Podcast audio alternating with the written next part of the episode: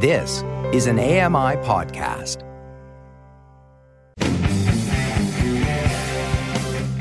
Welcome to the Triple Vision Podcast, your window into the past, present, and future of blindness in Canada. This podcast has been made possible by a generous contribution from T Base Communications and the support of the Alliance for Equality of Blind Canadians. The mission of Triple Vision is to gather and document previously untold Canadian blindness narratives, one lived experience at a time, and to make our history accessible and universally known. Welcome to Triple Vision. My name is David Best, and with me is Hannah Levitt. Hi, Hannah. Hi, David. And with me, we have Peter Field. Hi, David. How are you doing today? Good, thank you. I'm glad that you were able to join me on this podcast. Uh, it's going to be an interesting podcast, different from what we've had for the last few. The first three podcasts we had, we actually covered the history of blindness in Canada. We talked about the blinded war vets, and then we talked about the CNIB Foundation, and then we talked about colonialism. And now in this podcast, we're reaching out to members of the community to give us their perception of their narrative of blindness in Canada. So before we uh, get into the, the dialogue, maybe I'll just get the people to introduce themselves. My name is Albert Ruel, and I am a totally blind Canadian uh, just about 66 years of age. I have been a forest worker in my sighted days uh, and started my vision loss journey at about age 21. Took about 12 or 13 years for my vision to fail altogether, and I live on the west coast uh, on Vancouver Island. Hey, my name is Doug Lawler. I'm currently the president of the Canadian Federation of the Blind. I was born in 1971 and I went blind uh, a week just about a week after that, I was told, through due, due to my retinas being scarred. Now, they call it something else now, but back then they called it retrolental fibroplasia.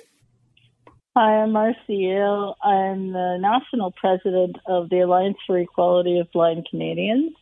Uh, I've also been blind since birth. I have my first guide dog, and uh, he's sleeping somewhere, and hopefully will stay there.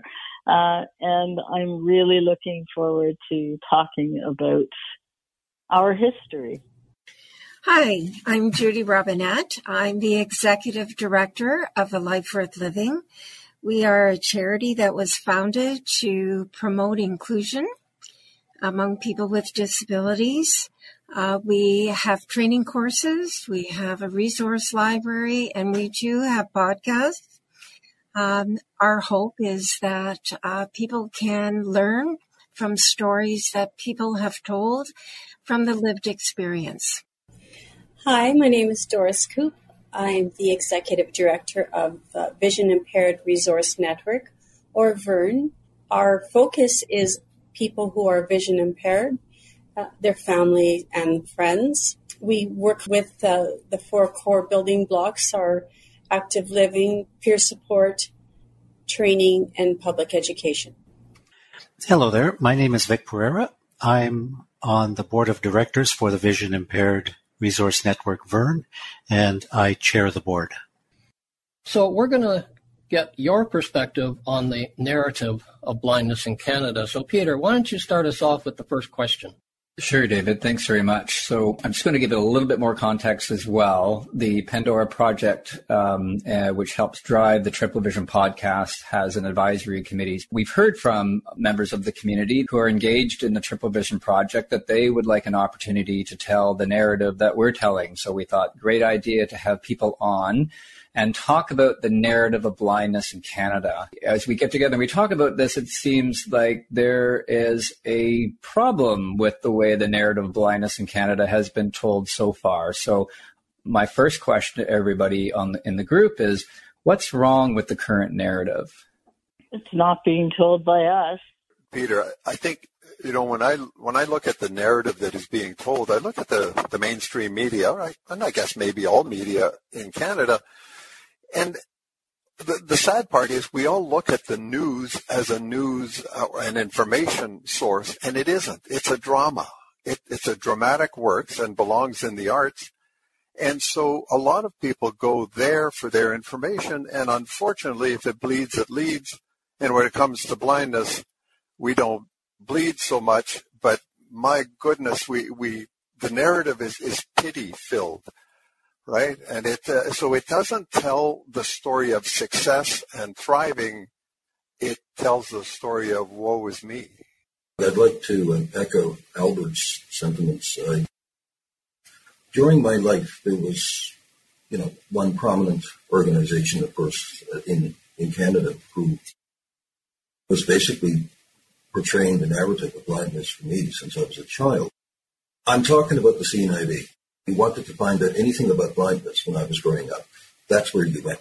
That's where people thought you went. That's where you had to go because that was the only outlet, I guess, the only, yes, the only outlet, the only provider of blindness services. Working with, with Vern, one of the things that we noticed with the narrative is as well as the stating the obvious that it's it's being handled by by service uh, agencies or researchers or any anything involved with academia. It's taking a a, a minority like uh, that many of us are part of, and it continue to subdivides us into uh, a minimum of three categories like uh, blind, vision impaired, I think partially sighted is the new term, and deaf blind. And, and, and I think that's doing more of a disservice to our community than helping by, by creating these three, this divide within our group. I believe in stories. I believe in telling the lived experience. What I think is wrong is that the stories are not being told, the stories of everyday people uh, that can inspire and help someone grow. Uh, I think those stories are important to be told. Everyone has something to say and to share that will influence society, would, would help someone. I know that for me, a story that helped me before my accident was the story of Anne Sullivan and Helen Keller. And even though they're famous now, they weren't famous at the time. Anne Sullivan was legally blind. She was an orphan. Her father abandoned her. Her mother died at eight. And she was able to unlock uh, the loneliness and isolation in Helen Keller.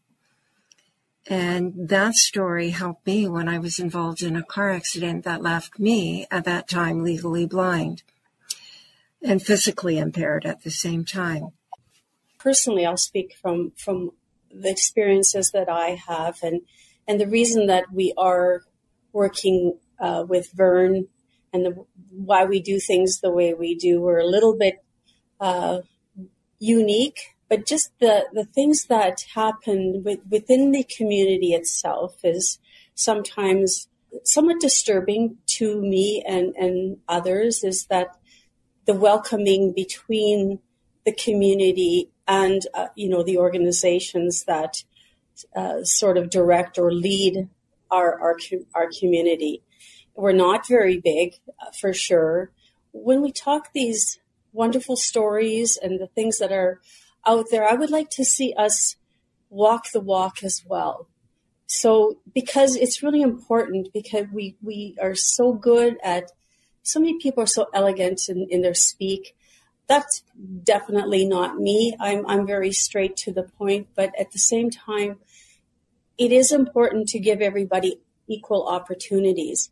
And as a person with uh, low vision, I have never really felt uh, welcome in the community itself because, you know, I either got too much vision, not enough vision, or, uh, you know, so it's been a real challenge for us. And, and that part of the community has been struggling for a long, long time.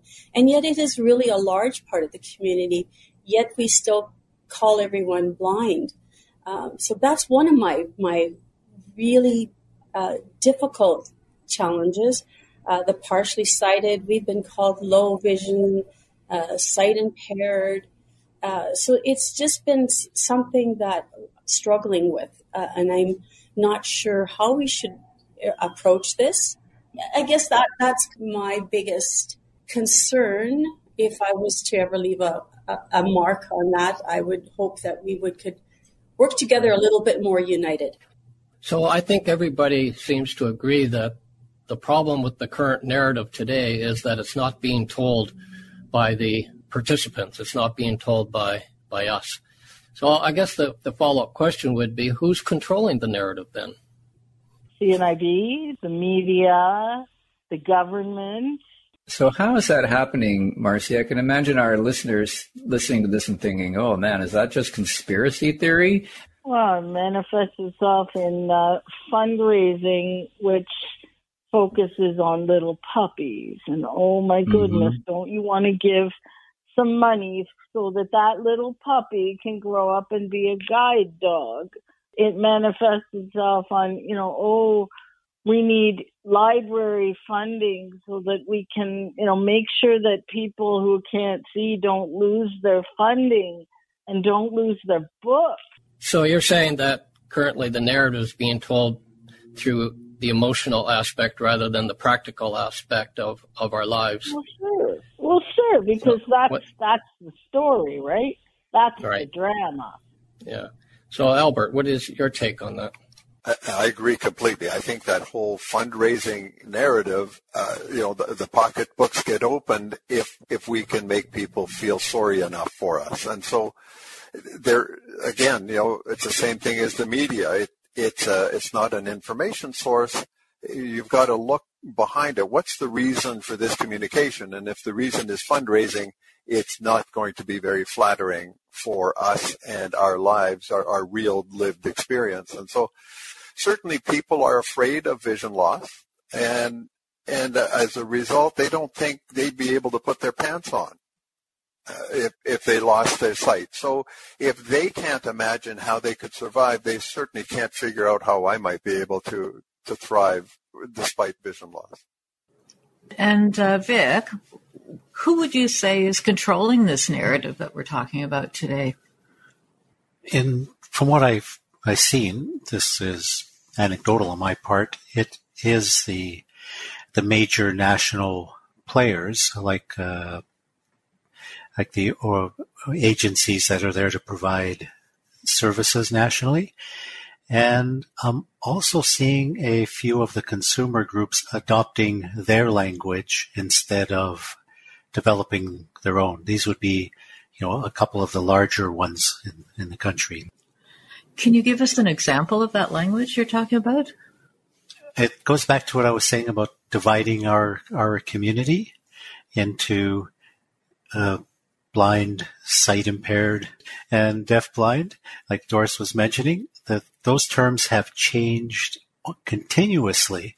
And whenever a national service provider that is for the blind, not of the blind, changes it because of some reason, maybe it could be some international rehabilitation overseeing body, then the a lot of the larger consumer groups jump on board and change it. So they're they're buying into their narrative, and uh, and like I see that continuously happening. How about you, Judy? One of my concerns is that um, there are so many people who consult with persons with uh, visual impairment, blindness, whatever we want to call it, but they have not lived that life and they listen for an hour or two or maybe a day or so and then they come away with a story. And a story they don't fully understand a story that has many gaps. And i think it uh, takes away from the story of a person who has lived that life because that person has a unique experience that can't be explained in a day or two they need to tell their own story. Okay, so if, if they're if the media and, and and charity organizations are controlling the narrative, why are we not there? What's missing from this narrative? I think us as a community have been letting this go on for far too long, where we let the outside sources, the, the media, the, the, the fundraising organizations, tell the narrative when we really should be stepping up and saying, our narrative and telling our story, and that, that's that's not being done. So how do we change the story? Doug, you're sort of getting at that by saying, you know, we need to tell the story, but so what story do we want to tell to change that? That's a challenge. I think it's starting to shift now. We've got far better access to communications than we ever had. I think we have some, some interesting opportunities uh, on the horizon, and, and I think COVID has showed us a bit of this. You know, as if we weren't left far enough behind to begin with, COVID and, and all the lockdowns have created even more access and inclusion issues. Uh, and so I, I, think, you know, when you look at things like uh, TED Talks, I think we need a, a blind TED Talk. I heard a story a little while ago where the news media was trying to find some blind folk in the, the Vancouver area um, who could tell the story about the COVID lockdowns and, and its impact on people living with vision loss. And so one individual was chatted with, and he's somebody who's very independent, working, uh, you know, entrepreneur, owned his own businesses, just he would have been the perfect person to tell the story because he didn't find that COVID was locking him down as much as some others were expressing. He was still moving around, getting to places he wanted to go and doing the things he wanted to do. The only thing he couldn't do is cross the U.S. border to go visit friends in Washington state. The media talked with him for a short while, but they had this other person who uh, was was so locked into his apartment he didn't he was too afraid to even take his garbage out to the curb. Guess which one the media went with? Right? They went with the guy who wouldn't even take his garbage out to the curb for for fear of of con, uh, contracting COVID. So even when we try and tell our story, we can't count on others to hear it or to broadcast it. So we will have to, you know, really take a hold of and start to create things like our own blind TED Talks so we can tell our stories of success and, and happiness and joy. I wonder if the media is afraid whenever we show our independence. Because if we show our independence publicly, if we make sure that people know that blind people are and can be independent, then that wipes out the whole charity model and the whole fundraising thing because you can't get people to pity us anymore if people see that there's nothing to pity. Well, I think too, Marcy, when you look at what generates clicks in social media, it's usually tragedy, sorrow, devastation, disaster. That's what generates clicks. And so sadly, the news media is stuck in that in in that little rat cage, right? They're just spinning around in that same little wheel. And so joy and happiness, if it takes up 5% of their broadcast, that's all that's going to get. But disaster and devastation is always going to, is always going to lead. So I don't think we can count on those guys. They're not going to do it for us. That's not what they're in business for. Well, this is interesting, everybody. Um, so, David, what we're hearing and what we're coming back to with Triple Vision and the Pandora project is about telling our history, right? So, so far we've been hearing that the history as it's been told is not a history that's included us and hasn't told our story. It's sort of told someone else's story about us. So if we're looking at the past, present, and future, that's what we've inherited from the past. Those are our echoes we're hearing that in the present, we're still struggling with that in terms of how do we change the narrative. And then, you know, our, our guests are giving us some ideas about what a future narrative could look like. What should the future narrative look like? I think uh, you know some of the stories that I that I want to hear more about those transition places in our lives. Where are those junction points in our lives that made the difference? That put us on this path as opposed to that path. And, you know, I'm thinking of things like that, that run on Long Beach that I did way back in the early days when I was, I was still had some vision. I was slowly losing it. And, and yet vision loss had contracted the walls, had, had dropped the ceiling down on me. I was hardly moving. I wasn't, everything was slow and deliberate. I, I was really feeling hemmed in by vision loss and, and by the community and, and the things I thought I wasn't able to do anymore. And somebody encouraged me to take a jog on Long Beach. And I said, Oh my God, no, I can't run it. My God, I'm going to run into something. I'm going to trip over something. I'll hurt myself. And the guy said, Albert, for three and a quarter miles, there's nothing here but a beach, flat beach.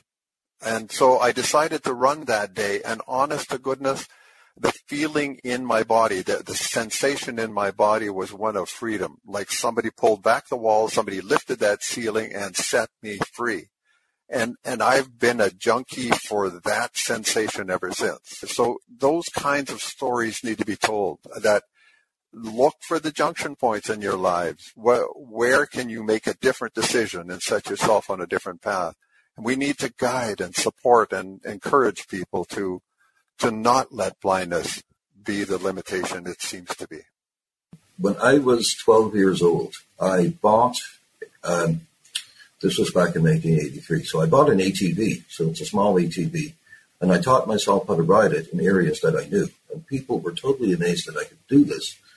But it, what it did for me at that time was raised my awareness of independence it told me that yes, I could do this, even though I couldn't do it very well, but I could definitely do it. But it raised my level of independence. This has been really interesting, just looking back at my life and looking for those aha moments, for those freedom moments, uh, riding on a motorcycle, on the back of a motorcycle and going down a set of stairs on one. Hmm. and that was freeing uh, mm-hmm. at 16. It was stupid, but it was that was freeing. So I think we need to encourage those little aha moments. And if I may add to that, just you know, one of the things that we often, I, I don't know if, if, it works like this in your lives, but certainly in my life, you know, if I'm out in the workshop sort of hanging around with my brothers or friends and we're, we're doing stuff, the, the number of times that they can't stand to watch me do it the way I do it right? So they'll grab the screwdriver out of my hand and say, here, Albert, let me do that for you. I can do it much more quickly. Yeah, it might take me four hours to do what I used to do in half an hour in the wood shop, but I still want, I still want the pride of, of being able to do it. And I have to fight for that every inch of the way. And I think we need to encourage our community to continue that fight. Don't don't stand back passively and allow people to do it for you if that's something you want to do when I want to do it, I'll put my hands up and say, look, when you leave the room, I'll get this thing done. But if you can't stand to watch me do this, then the best thing you can do is remove yourself. I will fight to, to retain my independence and do all that I can do myself. And I am not so proud that I won't ask for help when I know I need help. But it's not going to be when you think I need help, right? So as individual organizations, Judy uh, A Life Worth Living and also Vern, um, how do you see trying to break through that narrative ceiling that is controlled right now? Like, can you think of an initiative that you know that's sort of been on your in your in the back of your mind that you think might address, like, might start to address this narrative business? Yeah, I, I think we've been discussing it a fair amount amongst ourselves here at Vern. We've been discussing the fact that it is time to ch- do a culture change because nobody owns us as, as individuals, but the whole community is, is we feel that uh, we, we are owned uh, by you know the larger organizations and and they've made us feel that. So we belong too but part of being something is everybody being working together. That's the part that's missing.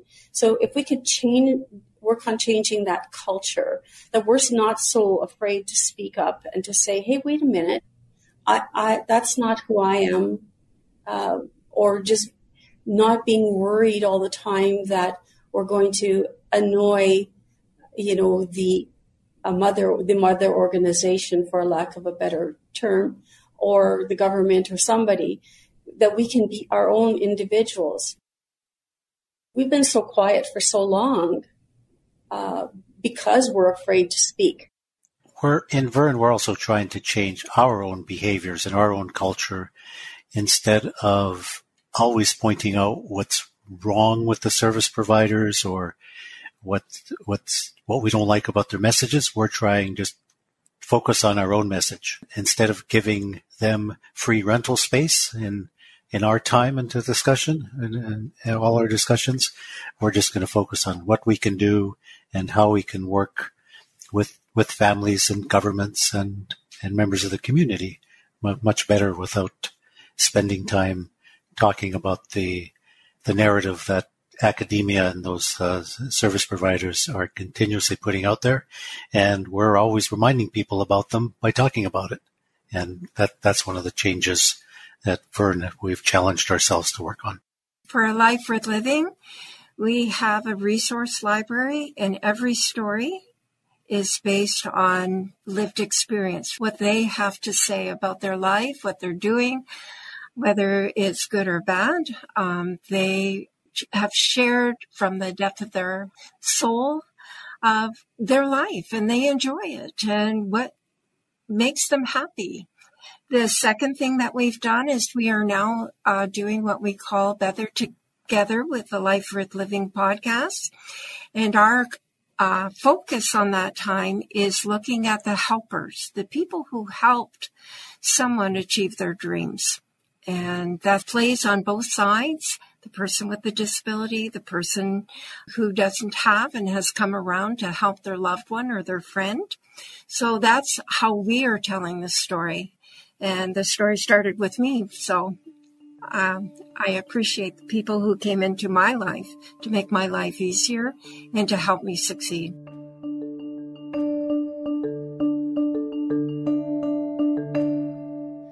As you heard, it's very interesting to hear the comments from blind Canadians themselves as opposed to many of the professionals that we often hear from.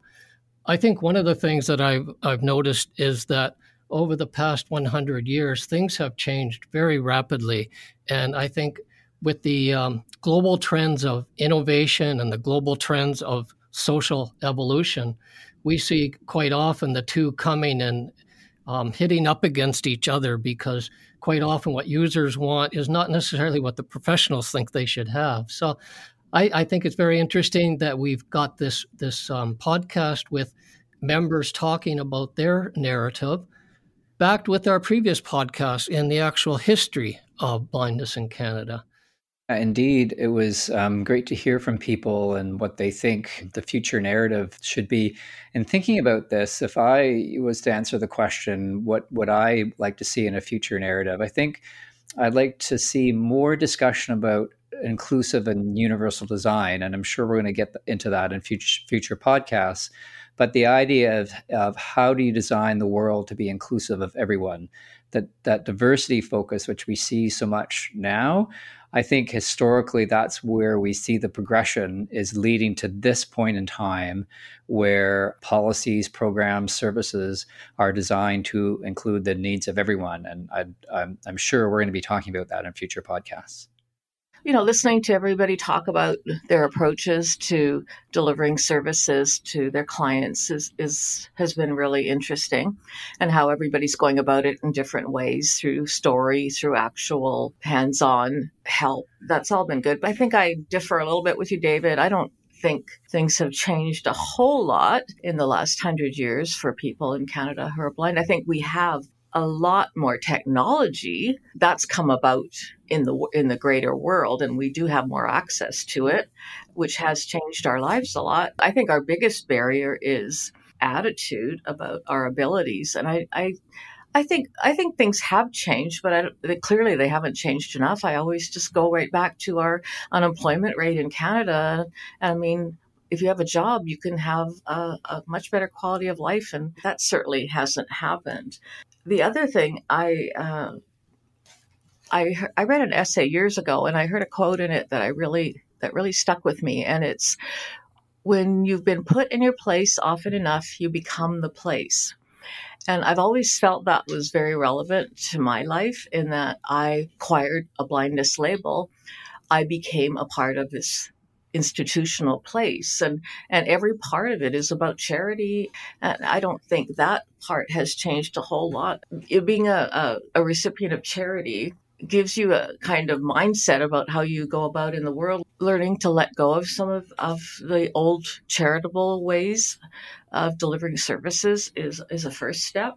And that's going to lead us nicely into our next episode and which is about the the history of the delivery of library services for the blind in Canada. We hope you'll stay with us for that podcast. Triple Vision is made possible by the generous support of T Base Communications and the Alliance for Equality of Blind Canadians. Triple Vision is produced in collaboration with Accessible Media Inc., AMI Audio. Sam Robinson is the technical producer, and Andy Frank is the manager of AMI Audio. And finally, I would like to thank you for joining us on this journey. If you would like to reach out to the Triple Vision team with questions or comments, you can reach us by email at triplevision21 at gmail.com or reach us on Twitter at triplevision21.